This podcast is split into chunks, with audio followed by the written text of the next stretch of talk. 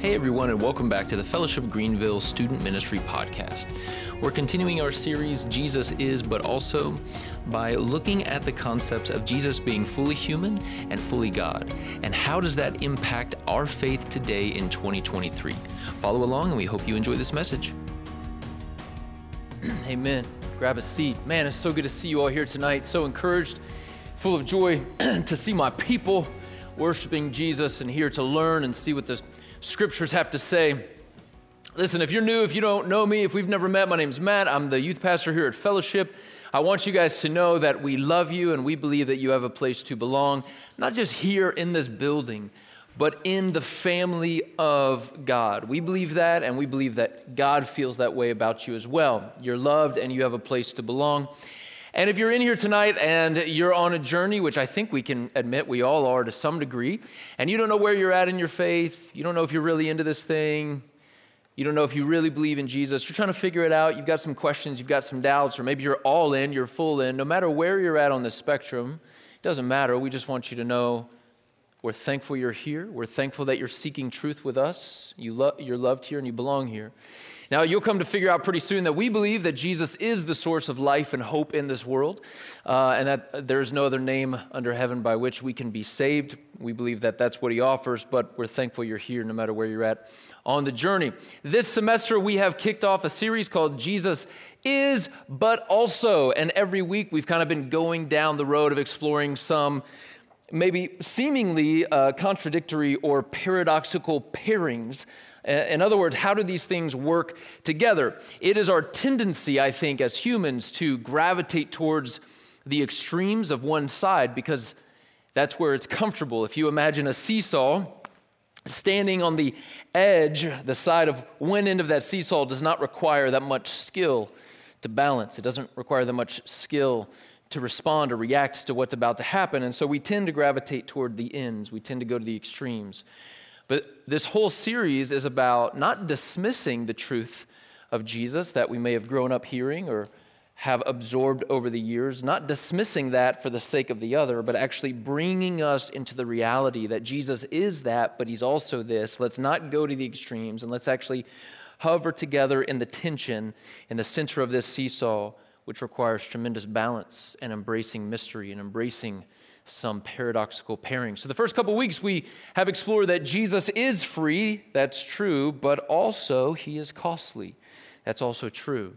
How does that make sense? If you missed it, go check out our podcast, our YouTube channel, you can catch up. Last week, we explored the concept that Jesus is love, and it doesn't matter what you've done in this life, it doesn't matter how many sins you've committed, Jesus is love. It's not just something he offers, it's who he is by nature. He is love, but he's also holy, and Jesus judges sin. How do those two things reconcile together in the person of Jesus? If you missed it, go check out our podcast or our YouTube channel. Tonight we're continuing our series, Jesus Is, But Also, and we're going to explore another set of seemingly paradoxical pairings. Tonight we are going down the road of Jesus is human, but also God. Jesus is human, but also God. Now, I think in some of the weeks that I have planned, this one might be a little bit underestimated in terms of its value. Like, at first glance, you might see that and be like, oh, man, like, how does that really impact me? How does that matter to me? Well, believe it or not, this has huge, significant implications if we understand the truths of what the Bible has to teach about these pairings, that Jesus is human, but he's also God. Somewhere in your brain, you probably have categories of both. Yeah, like I think Jesus was a man. Sure, he lived on earth. And maybe for you, it's easier to embrace the human thing. And when you picture Jesus, maybe you picture him in his humanity. For others of you, maybe you think of Jesus as divine, and your knee-jerk reaction when you think of Jesus is just to go to his divinity. He's God. He deals with our sins. Yeah, Jesus is God. But hear me, Jesus is not kind of God and kind of man. He is fully God and fully human. Like, we tend to think about this as like Jesus was some hybrid 50-50, like he's 50% human and 50% God, and that made up the person of who he was. No, that's not true.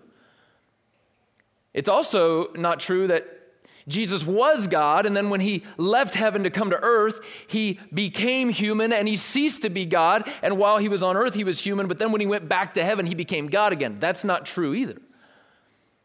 Hear me. Jesus is fully 100% divine. Jesus is God, and Jesus is 100% human. Jesus is flesh. 100% of both in one vessel, in one being. He did not cease to be God when he was on earth, but he became 100% human. There's huge implications to understanding what this means for our faith and how does this actually impact us in 2023 as a teenager in high school. Why does this matter? It matters. It matters way more than you think. In fact, the early church, this was like one of the biggest things for them is making sure people understood this, that Jesus is God and human. He's both and, not one or the other, not temporary this. And Jesus is both and. And right now in heaven, Jesus is God and man, seated on the throne in his resurrected body. There's huge implications to this. A few weeks ago, I was scrolling through, I was on Instagram, I was on IG. I don't know if, your youth pastor is on the gram. Pray for my soul. I was scrolling through some reels. I didn't know if that'd get another gasp. Yeah, I'm not just about the posts and the stories. I'm on the reels, okay? I was scrolling through some reels. Those things are addictive. I love them. Man, there's some that make me laugh. In fact, I probably spend more time sending my wife, my friends, and my team, my coworkers, reels that I find funny that they don't, than any other side hobby. I don't know if you can relate to that, but I send a bunch of reels out. Anyway, I was scrolling through. You know how addictive it can be. I was on there for, I don't know, it's probably like hour number 5, and I came across this one reel. And it intrigued me because it was like a street preacher, right? I don't know if you guys have ever been downtown Greenville and you got the people on the street and they're just like proclaiming the gospel. Sometimes they got like the megaphone bullhorn. And I was like, dog, I have no idea what you're saying, man. This is so loud and I'm 1 foot away. But I was intrigued because even if I don't think that's, the best strategy to approach people, I always admire their courage. It takes a lot of courage to stand on the street and proclaim the gospel. So I paused on the video. I was like, oh, what's this one about? And this gentleman, I think he was kind of in like this square, this courtyard in a city. And he had a microphone set up and a speaker system, and he was amplified. And he was taking questions. Like people could just walk up and ask this guy any question they've ever had about God, about the Bible, about Christianity, about spiritualism, about whatever. And he was approaching it from the perspective of a Christian. And I was intrigued by the video, so of course I watched it. And this young woman walks up, I don't know, in her 20s or so, and she comes up to the microphone and she asks him a question that I think we've all wondered at one time or another. She leans into the microphone and she says, "Hey, what's required to get into heaven when I die?" That was her question. Maybe some of you guys have seen this reel floating around. She says, what's required to get into heaven? This street preacher guy leans into his microphone and he says, perfection. Of course, the young woman was kind of like, I guess a little confused and a little offended, maybe a mix of both. She said, perfection? Street preacher says, yeah, perfection. She goes, okay. Is there anyone in heaven right now? Street preacher leans into his microphone. He says, yes. The woman kind of gets flustered. She goes, has anybody ever been perfect? Street preacher leans into his mic, says, no. She goes, okay. So I just want to make sure I'm hearing you right. People are not perfect. Street preacher goes, yeah. And what's required to get into heaven is perfection. That's correct. And you're telling me there's people in heaven right now? That's correct. But they were not perfect. Correct. This young woman's flustered. She's annoyed. She's confused. It sounds idiotic. Like, it sounds like this man is just contradicting himself left and right. Now, if you're steeped in the Bible or kind of the bottom line of Christianity, actually he's setting up like this perfect slam dunk. Homie's running and he just jumped from the free throw line and he's soaring through the air with tongue out right now. He's about to slam dunk the good news. Because her next question is, how is that possible? And of course, that leads him into the gospel, to talk about Jesus and what he accomplished and not what we accomplish. But her question resonated with me because I think a lot of us have asked that question. What's really required when I die to get into heaven? I don't want to go to hell. That seems like the bad place. Between the two, I'd want to go to heaven, but like I'm not positive I got it all figured out here on earth. Like what really, the bottom line, what's required? That's what she asks him, and his response, perfection. Has anyone ever been perfect? No. But that's what's required? Yes. Are there people in heaven right now? Yes. Were they perfect? No. How does this make sense? Now, I want to let you know that in this series, we've been exploring, I think, some hard to talk about concepts, but, you know, I'm under the conviction that this is a generation that is hungry for what the Bible actually has to say, that's hungry to process some hard truths, that this is a generation who values authenticity and is curious about what's actually in the Scriptures. So let's talk about it.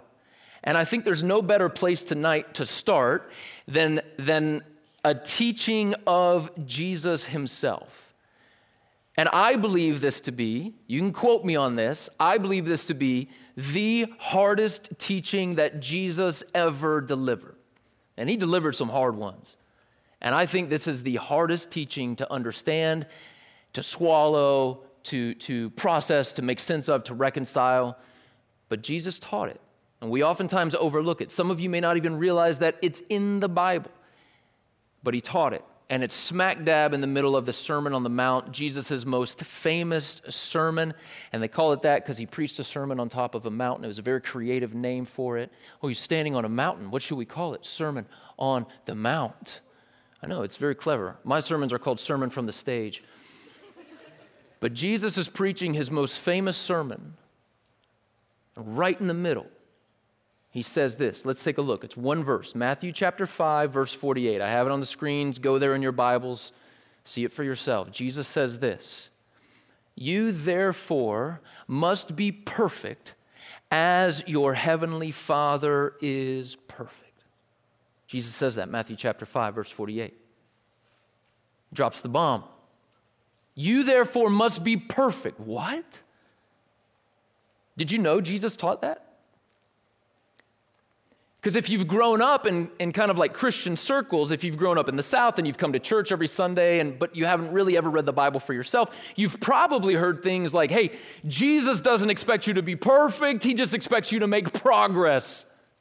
Maybe you've heard something like that. I've seen things like that floating around, little hand-painted stencils you can hang in your wall. You can probably go to Hobby Lobby right now and get 3 of them, okay? And to some degree, I understand that perspective. I understand that conclusion, and it's accurate. But here's the tension. Jesus is saying, not, hey, I want you to make progress. He's not saying, hey, give it your, try hard. Give it your best shot. I'll fill in the blanks. Jesus is looking at his followers and saying, you therefore be perfect as God in heaven is perfect. If that doesn't make you wrestle within your own soul and heart right now, then either you already have this figured out or you just don't care. Or you're asleep, which a few of you are. I see you. Heads tilted back. Oh, somebody just set up. I saw it, but I won't call it out. Jesus says, you be perfect. How do you reconcile that? Woman on the street asks the preacher, what's required to get into heaven? He says, perfection. She says, but nobody's perfect. He says, that's correct. Jesus giving his most famous sermon, Sermon on the Mount. The ways of living if you call Jesus Lord. I surrender to you. Jesus is giving this sermon. He says, all right, well, this is what it's all about. To live for me looks like this. Matthew chapter 5, 6, and 7, the Sermon on the Mount, Jesus delivers. These are the ways of living if you are going to follow me. And right in the middle, he says, perfection. You ever noticed this verse before? Doesn't it just make you pause and like, what? Just like the young woman asking the street preacher, how is that possible? Did we know Jesus asks this? Requires this? Is it confusing to you? Is it surprising? Have you already seen this? Now listen, it's really, really easy to start running down roads of extremism right now. So let me pause some people in the room. If you're running down the road of like, oh, perfectionism, I got to start performing, I got to do better, I got to try harder, let me pause you. I don't think Jesus is advocating that. If you're starting to run down the guilt trip roads of like condemning yourself, oh, I'm the worst person alive, oh man, I'm terrible, what a wretched person I am, like, let me pause you. Before we start going to the extreme and fall into some unhealthy applications of what Jesus is teaching, let's wrestle with it. Jesus says, you be perfect as God is perfect. Does that land on you in a way that you're like, okay, I don't know what to do with that. I didn't really realize Jesus said that, but it's right there. And what do we do with that? I think maybe a great place to start to answer this question is actually in the beginning of the Bible. Now, Jesus is human, but he's also God. That's what we're focusing on tonight. And you could go so many different routes with that. The route that I want to go is simply big picture view. Tonight, I want to connect the dots of what the entire scriptures are about through the lens of Jesus is human and God, all right? So this is big picture sermon. We're going to be all over the place tonight, but we're going to try to connect dots between Old Testament and New Testament, between this concept and this concept. You with me? 5 of you. You with me? All right. Quiet church is typically a dead church, all right? So let's engage here. This is a big picture sermon. Instead of focusing in on like one passage, I want to connect dots of what the Bible has to teach and how Jesus as human and God really reconciles things and how this expectation actually finds harmony within who Jesus is and who we are. So I want to start in the beginning. If you know the story of our Bible, it begins in Genesis chapter 1. The first 2 chapters are actually a really beautiful story. God is creating the world and he's creating planets and he's creating all these beautiful animals and bushes and flowers and all these picturesque scenes, and he's calling everything good, good, good, good. Like, dude's just rolling out goods. He creates this good world where his creation is in harmony with God, with each other, with themselves, and with creation itself. Now, a lot of people ask the question, why did God create evil? That is not what tonight's sermon is about, so I'm not even going to try to answer that. But a lot of people ask that question. And the only thing I'll say towards it is, I don't think God created evil. I think he created a world where there was potential to commit evil. But it was still our decision. It was the decision of his creation to do it or not. So he creates this good world that seemingly has the potential to rebel against their creator. Chapters 1 and 2 look and sound so beautiful, but all of a sudden in chapter 3, we encounter a talking snake. And I know that we're so familiar with the Bible, and we know this to be Satan, and so you're kind of familiar with understanding this as Satan, but we don't know that it's Satan until biblical authors later reflect on this account. In Genesis, it's simply a talking snake. And I don't know if you've ever been hanging outside and seen a snake, and that snake all of a sudden looks up at you and says, yo, you hungry? But if that happens, you would be like, yo, dog, this is strange. And this is a strange story. Adam and Eve are in this good world, and along comes a talking snake. Now, to understand the kind of the concept, I have here a clear glass dinner plate, okay? So this is Adam and Eve when they are created by God. It's clear. It's not scratched. It's not chipped. It's not broken. It's clean. God has created a good world and placed man and woman in this world and allowed them to share with his rule and reign and given them freedom to live in this paradise with him forever. They were created in this state of perfect harmony with God. They were created without the presence of sin committed in their beings. So if that's how God has created us, if this is how he's created us, and then eventually we rebelled because we believed a talking snake, but if this is how we were created, God's desire and God's design has never changed. God has always desired us to be The fully formed, fully engaged humans living out our fullest degree of humanity, which means perfect, harmonious relationships with God, each other, ourselves, and creation. This is the ideal that Genesis 1 and 2 paints. But as every single person sitting in this room knows, this is not how you feel today. In fact, you are probably broken. And so I have in this box the same exact dinner plate, but broken. Genesis 3 comes along, and what was once whole and perfect in its relationships in this good world and clean and clear from the sin joined a rebellion, a spiritual rebellion against God. And so we became broken. And over time, you know how life goes. Over time, you kind of find pieces of yourself and you try to put them next to each other, and you're like, oh, that doesn't quite fit. I got a gap here. I don't know what to do with that. Maybe if I pinch you, I got a gap on the other side, but it's close. It'll function. It's functional. It's not exactly what I was created to be, but it's functional. And you kind of hold those together, and maybe you find some other pieces. Oh, this one's actually taped together. I already taped these two. And maybe you got some counseling or something like that, and you've begun some healing process, which is good, but it's still not what it was designed to be. You can still sense some brokenness there, but you're putting it together, and you're like, okay, I got three quarters. I got another section right here. Maybe if I put that one there, oh, look, I got half a plate. I'm working on it.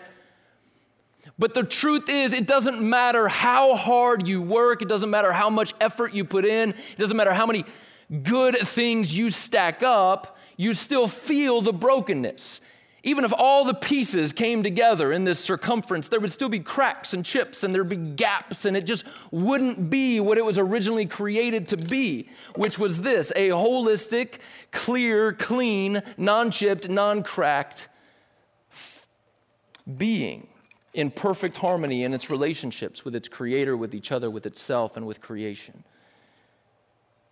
This is God's design for humanity, and that's never changed. We joined the rebellion, and the sin that got introduced through that rebellion began to break us, to chip us, to crack us. And we try to piece ourselves together as best we can, but it is just not the same as what God has created us to be.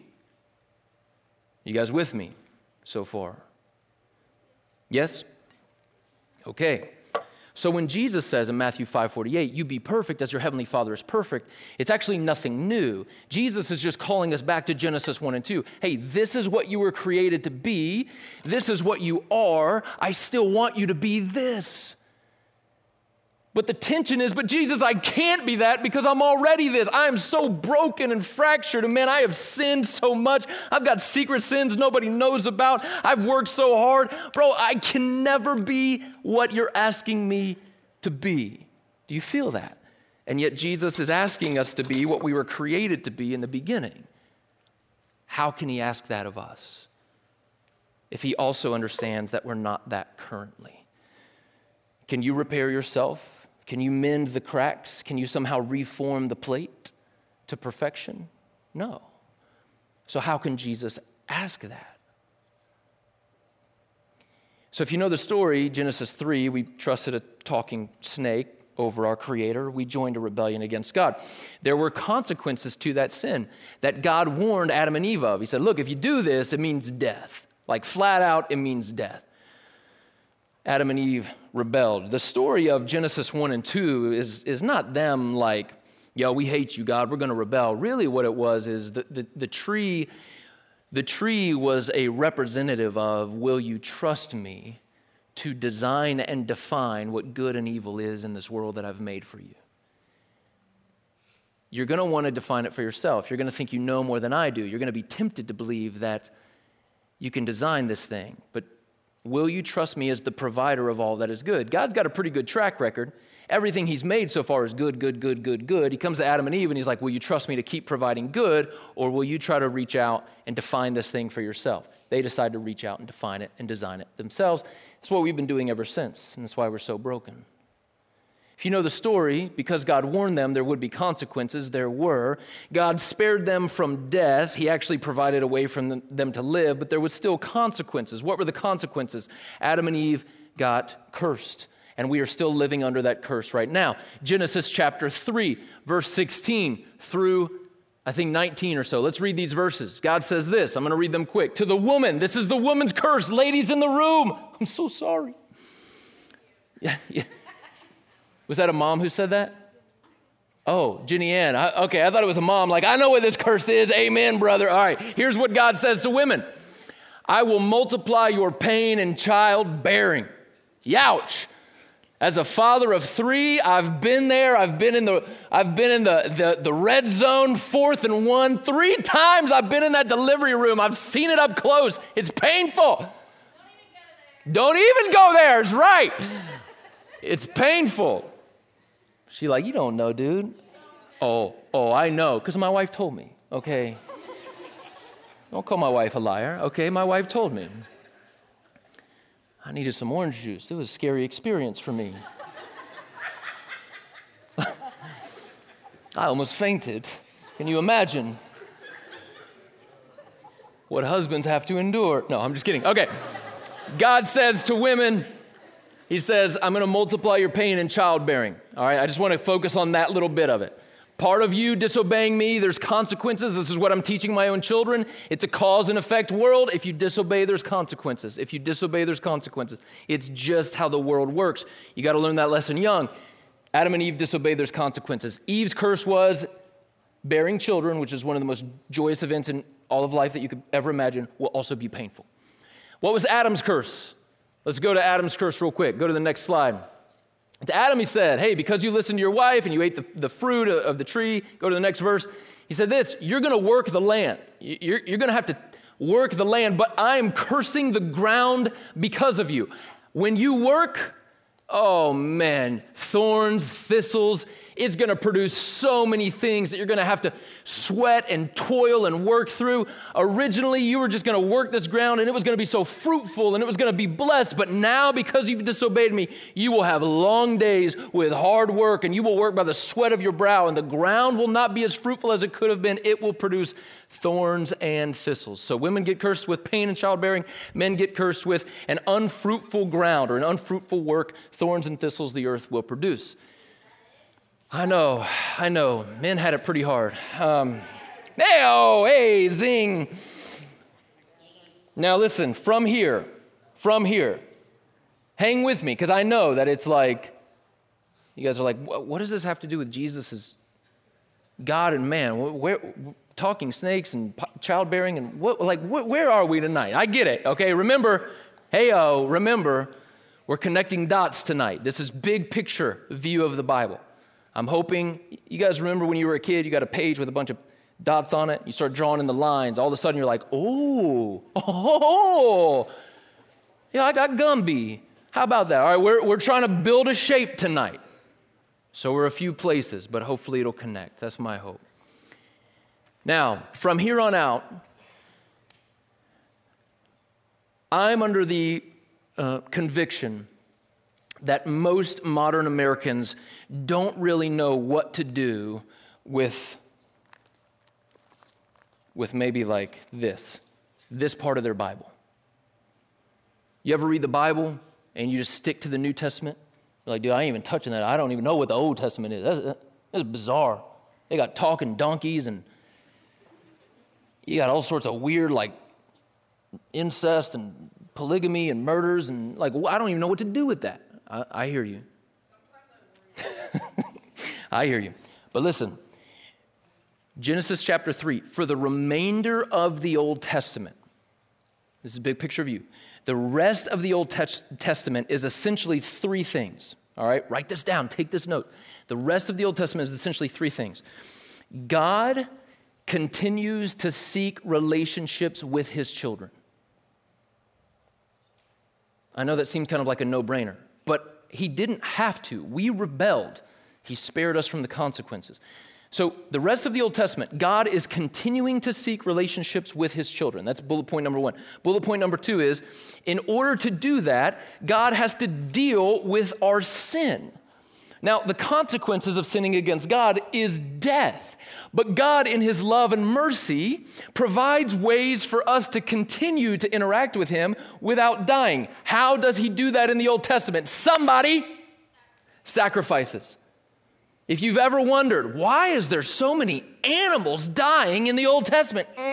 Like just lambs, goats, bulls, doves. How are you going to kill a dove? Pow! Like everything in the Old Testament. Why? It's because our sin had consequences. What was the consequence of our sin? Death. Because God is seeking relationships with his children, he spared us from that death and provided a system that allowed us to substitute what would die. And so sacrifices became the substitute. When did this start? For the really clever ones. When did this start? Genesis? In the Bible. Thank you. All right. So you guys know the story.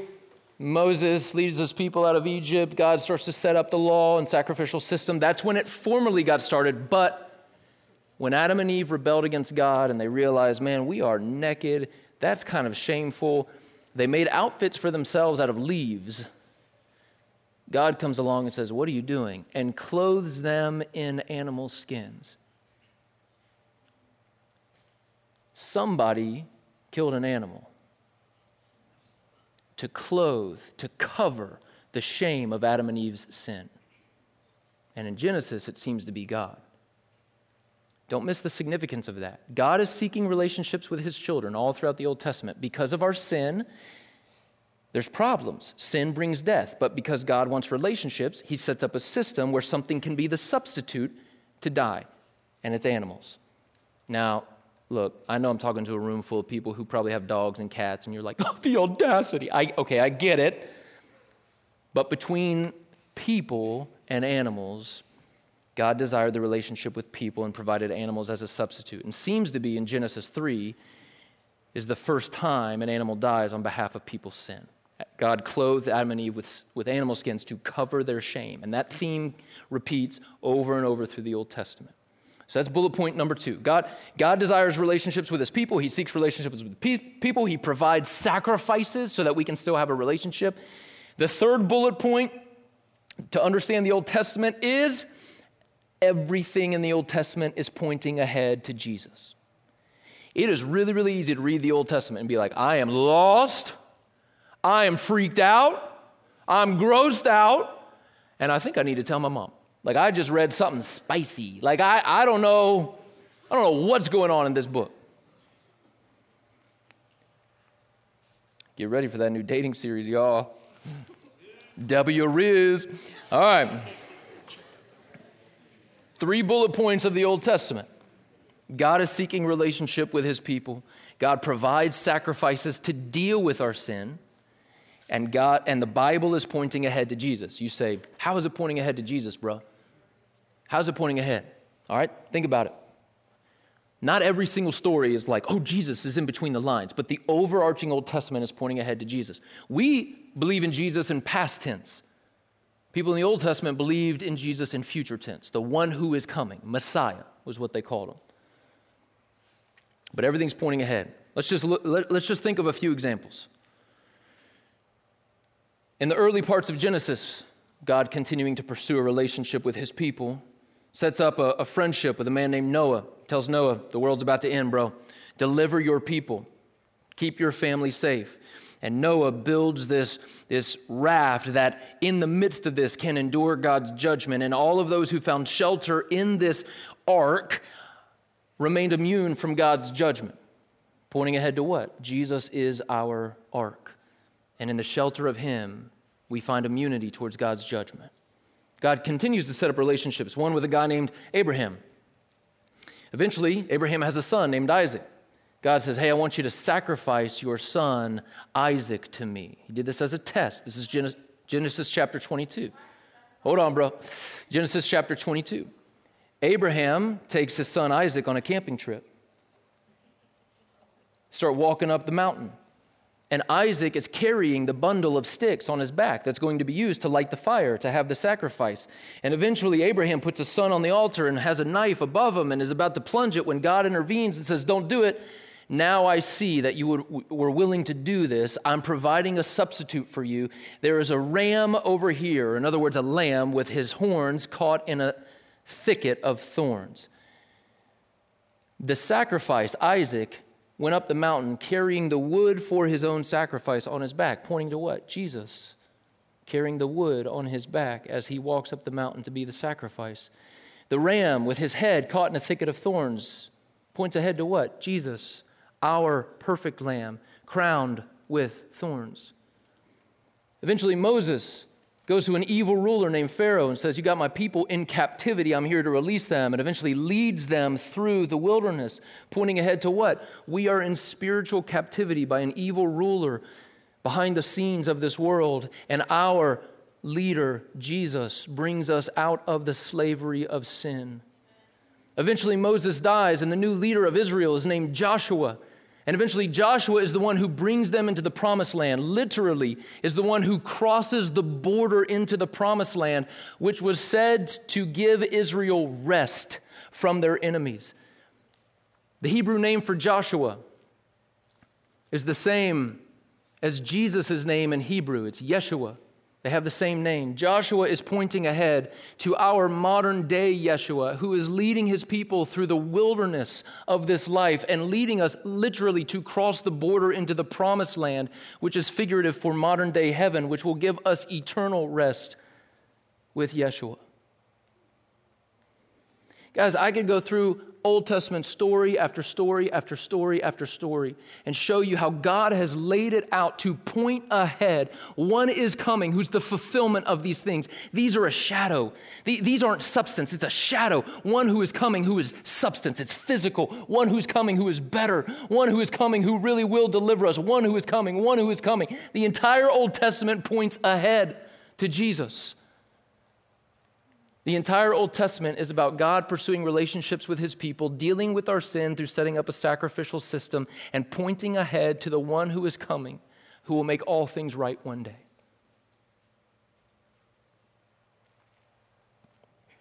So, Jesus as God and man. All right, now this is a little controversial. There's a lot of people who say Jesus isn't God. He was a good teacher. He was a good man. He taught some good things, to which I would argue, like, Jesus taught some wild things, bro. He taught some good things. I wouldn't put him in the category of, like, he's a good teacher. He left a lot of mystery. He was ambiguous. He was offensive.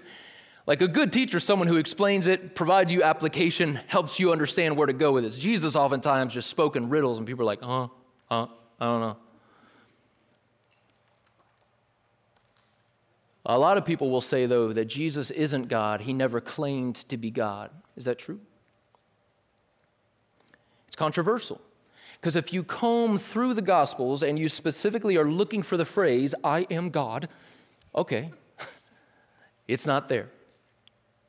But Jesus claimed to be God in other ways, in very clever ways. I just have 3 examples, 2 from the mouth of Jesus and 1 from a biblical author, New Testament author, who's looking back on Jesus. But I need to establish that Jesus really was God in the flesh. So let's just take a quick look at these 3 verses from the New Testament. 2 out of the Gospel of John, 1 from the book of Hebrews. John chapter 14, Jesus says, he's talking to the disciples here, Thomas and Philip. Jesus says, "Have I been with you so long that you don't know me, Philip? Whoever has seen me has seen the Father. How can you say, 'Show us the Father'?" Jesus is talking to his disciples. He's like, "I've been with you 3 years. You still don't know who I am. If you've seen me, you've seen God the Father." That's a pretty strong claim if you're not God. Second statement. Actually, earlier in the gospel, Jesus is going toe-to-toe with the religious leaders, and they're upset with him. And they're like, "How can you say these things? You don't even know. You don't even know us, man." And Jesus looks at them and says, "Look, truly, truly, I say to you, before Abraham was, I am." Jesus makes this claim that he knew Abraham, and they're like, "How can you say that?" Jesus says, "Before he was even alive, I am." Now, what is Jesus doing? He's not saying explicitly, "I am God," but what is he doing? Exodus chapter 3, Moses at the burning bush. "I'm going to go to Pharaoh. Who should I tell him sent me?" God says, "Tell him my name, Yahweh. Tell him I am has sent you." John chapter 8, Jesus claims to be I am claims to be Yahweh. Without saying it, claims it. There are many other examples in the Gospels. His title, Son of Man, is a reference to a prophecy out of Daniel chapter 7 about the Messiah. Jesus claims divinity without outright saying he's divine. Why? Because if he had said that, they would have locked him up. He wouldn't have been able to accomplish his mission. He's doing this very clever tongue-in-cheek thing where he's saying it without saying it. How do the biblical authors reflect on Jesus? They see him as God. Look at the author of Hebrews chapter 1. Long ago and at many ways and many times, God spoke to our fathers through the prophets, but in these last days, he has spoken to us through his Son, whom he's appointed heir of all things, through whom he also created the world. The author of Hebrews is reflecting on Jesus and saying, Genesis chapter 1, that was Jesus. There's this exchange that happens all over the New Testament where God the Father and Jesus get exchanged as the authors reflect on the Old Testament. Hebrews says the world was created through Jesus. Author of Hebrews says, Jesus is the final prophet. God spoke to us many ways through prophets, but in these last days, it's through his Son. This isn't just a servant of God, it's the Son of God. It's not a prophet, it's the prophet. There's no other. This is the creator of all things. So the New Testament establishes Jesus as God. That's important to understand. It also establishes him as human. I want to look at this one passage again out of the book of Hebrews. Then we're going to start connecting these dots. Hebrews chapter 4, verses 14 through 16 says this, "Since we have a great high priest who's passed through the heavens, Jesus, the Son of God, let us hold fast to our confession."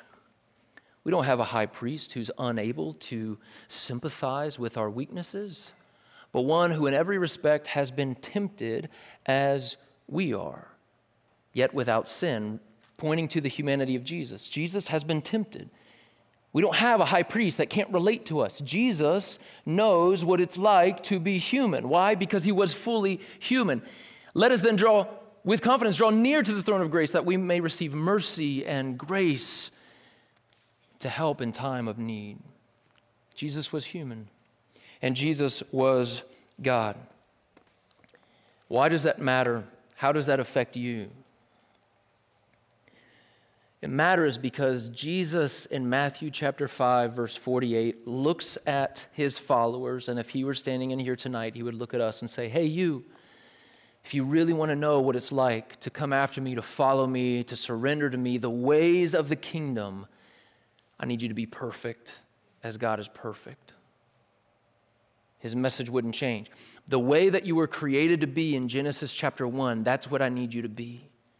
The expectation has never changed. I need you to be this. Now,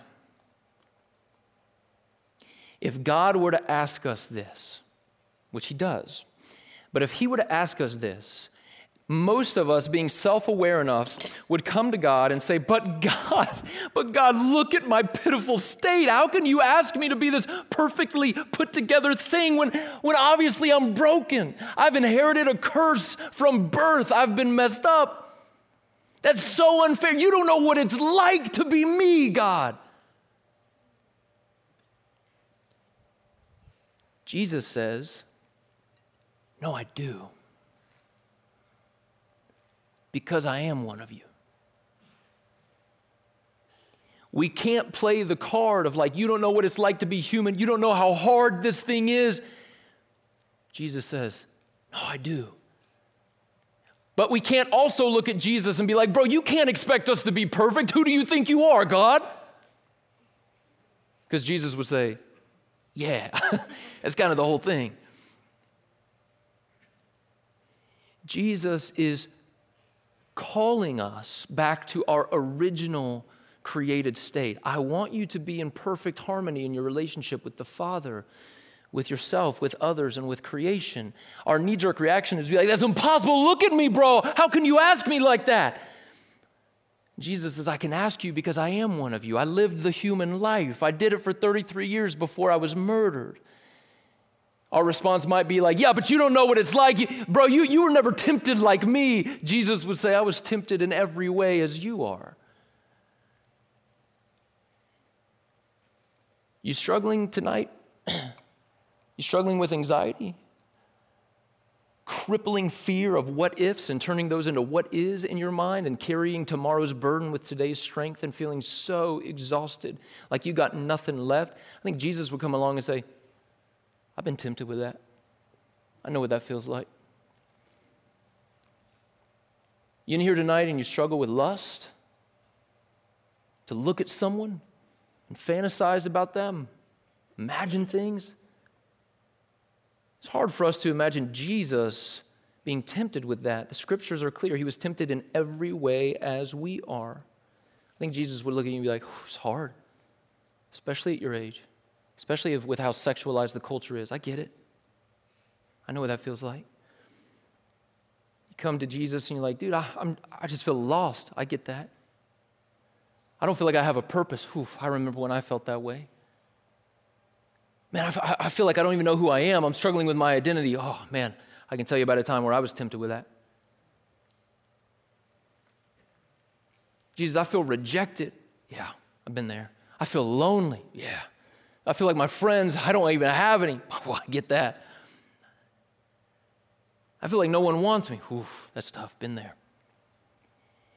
Anything that humanity can offer, Jesus, the God-man, is able to come to us and say, I know and I get it. And brother Jesus throws his arm around us and says, I know how that feels and I'm so sorry. You might say, Jesus, you don't know how it feels because you never sinned. Where you were perfect, you got it backwards. If we're running a marathon, we gave up around mile 2 or 3. Jesus is the only one who knows what those final miles feel like. He's the only one who's endured temptation to the point of never giving in. We get crushed with it. In the New Testament, about 9 times the word compassion is used. Compassion means the ability to suffer with someone, and it's used exclusively to describe Jesus when he looks at us. He has compassion on us. He's able to sympathize with our weaknesses. Why? Because he is a human. But he also has the authority to say, this is what you were created to be, and this is what I still want you to be, because he's also God. Now, if you understand this to mean that Jesus is telling you, all right, dig in your box, let's put the pieces together, try harder, read your Bible more, obey, wake up earlier and pray. Come on, be perfect. If you understand Matthew 5:48 to mean effort, earning, try harder, then you don't understand the gospel.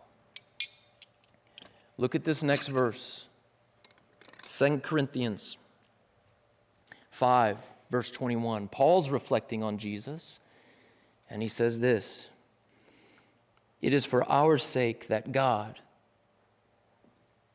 made him to be sin who knew no sin, so that in him we might become the righteousness of God. So, what's the Old Testament about? God pursues a relationship with his people. God provides sacrificial systems so that our sin can be dealt with. And everything is pointing ahead to Jesus. Paul's reflecting on this, and he says in 2 Corinthians chapter 5, verse 21, God, the Father, for our sake, made him to be sin who knew no sin, so that in him we might become the righteousness of God. Here's what that means. This is the gospel in a nutshell. We're connecting dots, big picture view. That Jesus came and lived a human life, divine in human, God in the flesh. That's why we call it incarnate. The word incarnate means in the flesh. You ever go to Taco Bell and you order quesadilla, carne quesadillas, you're ordering meat quesadillas. It's God in the meat, God in the flesh. That's where we get that word. He's incarnate. It's just a little side fact for you there. Some of you guys will remember nothing except that I referenced Taco Bell tonight. Divine in the flesh, Jesus lived a perfect life. This is what we were created to be. This is what our humanity was always meant to be. Jesus lived it. Our current state of affairs is this. Brokenness, shattered plates. We are so messed up. We've got a curse. It's never going to be whole. If you understand the gospel to be, you got to work harder, try harder, earn this, do better so that God will approve of you, you don't understand the gift and grace that is the gospel. Jesus lived a perfect human life so that the perfection achieved in him, the wholeness achieved in him, this right here, could now be brought in front of us and given to us. On the cross, hear me, on the cross, God treated Jesus as if he were this. After the cross, God treats us as if we are this. Because of anything you've done? No. Because of everything that Jesus has done. That's what this verse is talking about. God made him to be sin. It's not just that Jesus took our sin on the cross. It's that when God viewed Jesus on the cross, he looked at him and treated him as if he were this.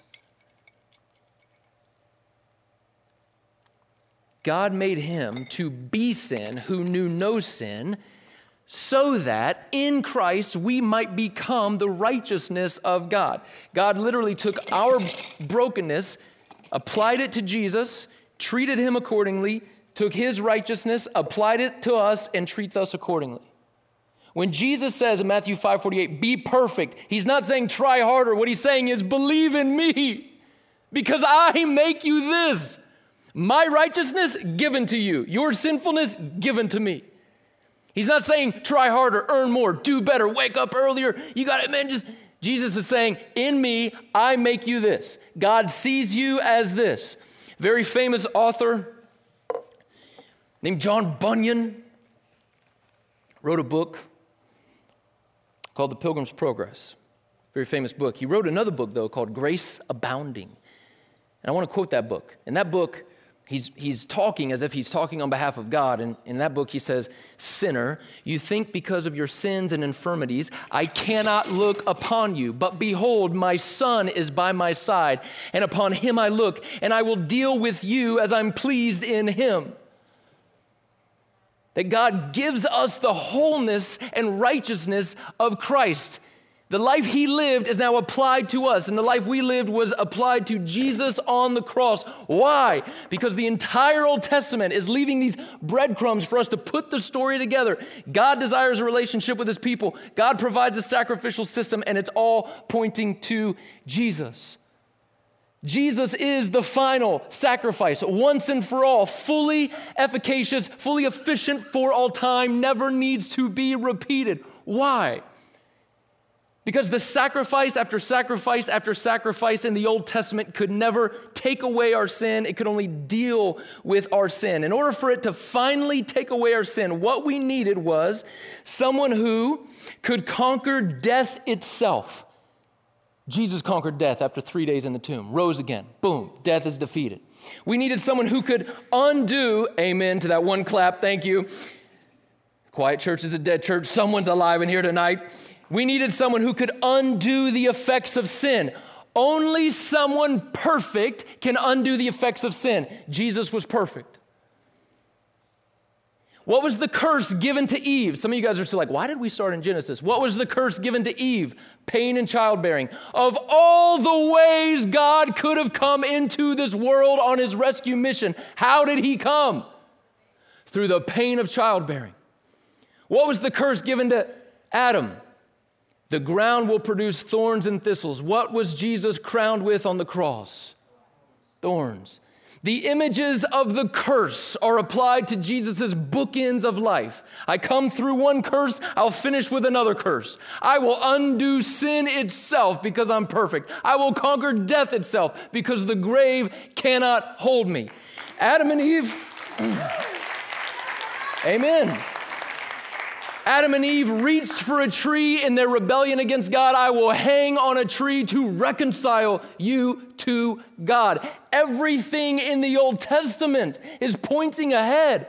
Leviticus 16, there's this special day called Day of Atonement. And on that day, Israel had to kill 2 spotless lambs.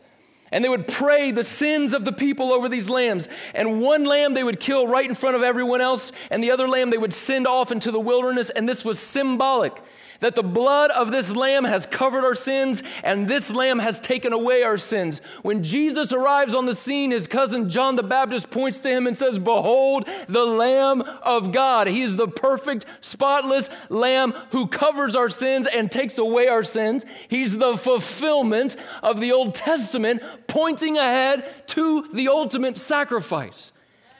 But it could only hold, it could only take root if it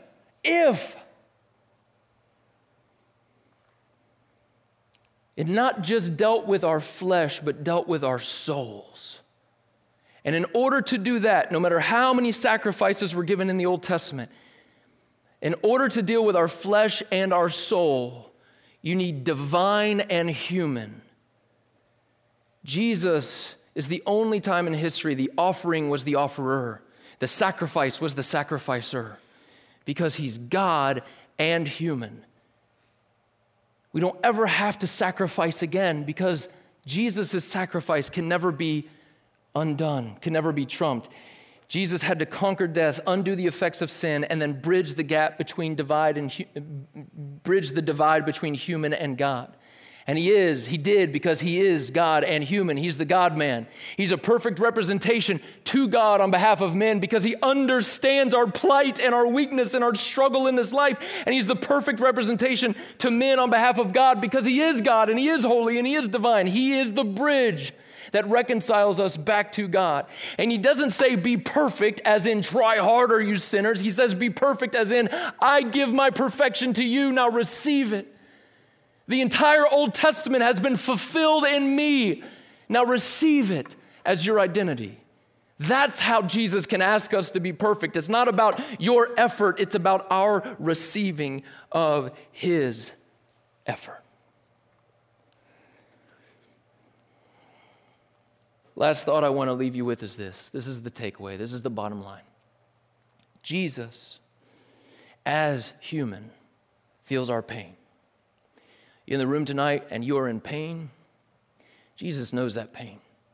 He experienced loss, death of loved ones, death of friends, rejection, betrayal, loneliness, identity crisis, temptation, everything under the sun Jesus experienced as a human.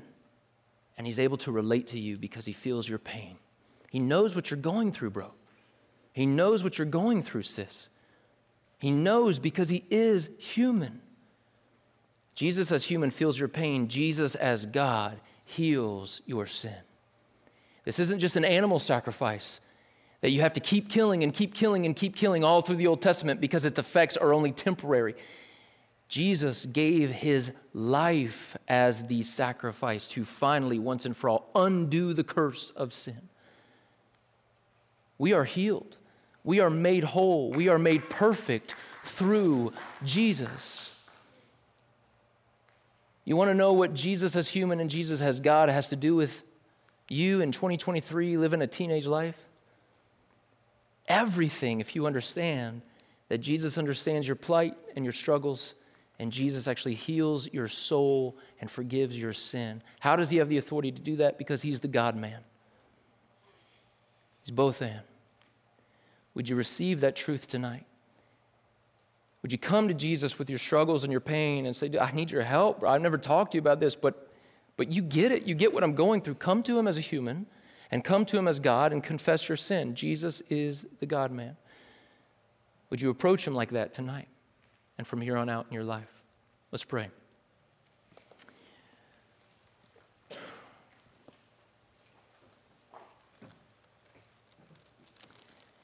Jesus,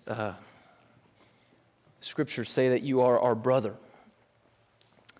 You know what it's like to be a human. You know what it's like to be one of us, to feel tired, upset, angry, lonely, scared, hurt, sad, heartbroken, rejected, fearful, confused, lied to, betrayed, tempted. Oh, you know what we go through. and you are our brother, and you are right there with compassion, ready to throw an arm around us and say, I got you, I get it. But you're also our God, and you make us whole, and you make us holy, and our shattered plates, you make whole again. You give us what you accomplished, and you took our pitiful life. You swapped with us, even though we didn't deserve it, and we can't thank you enough for that. So Jesus, I pray that every single person in this room tonight would accept their position before a holy God, that they've been made perfect in the eyes of God because he deals with us as he looks upon you. And I pray that every person in this room tonight would find a friend. Maybe they've never thought of you as a friend who gets them, who understands what they're going through. I pray they would tonight. I pray they'd come to you as a friend and pour their heart out, knowing that you understand every nook and cranny of the human experience. Thank you, Jesus, for becoming one of us and for helping us be reconciled to you. Thank you for restoring the relationship between humanity and God. Thank you for being our sacrifice forever, for giving us your righteousness and making us holy, for fulfilling the Old Testament and what we could never do and just giving that to us as a gift. We thank you. Thank you for becoming one of us and helping us see that we indeed have a friend and a brother in you who understands us. Let us pour our hearts out to you, Jesus. We ask in your name. Amen.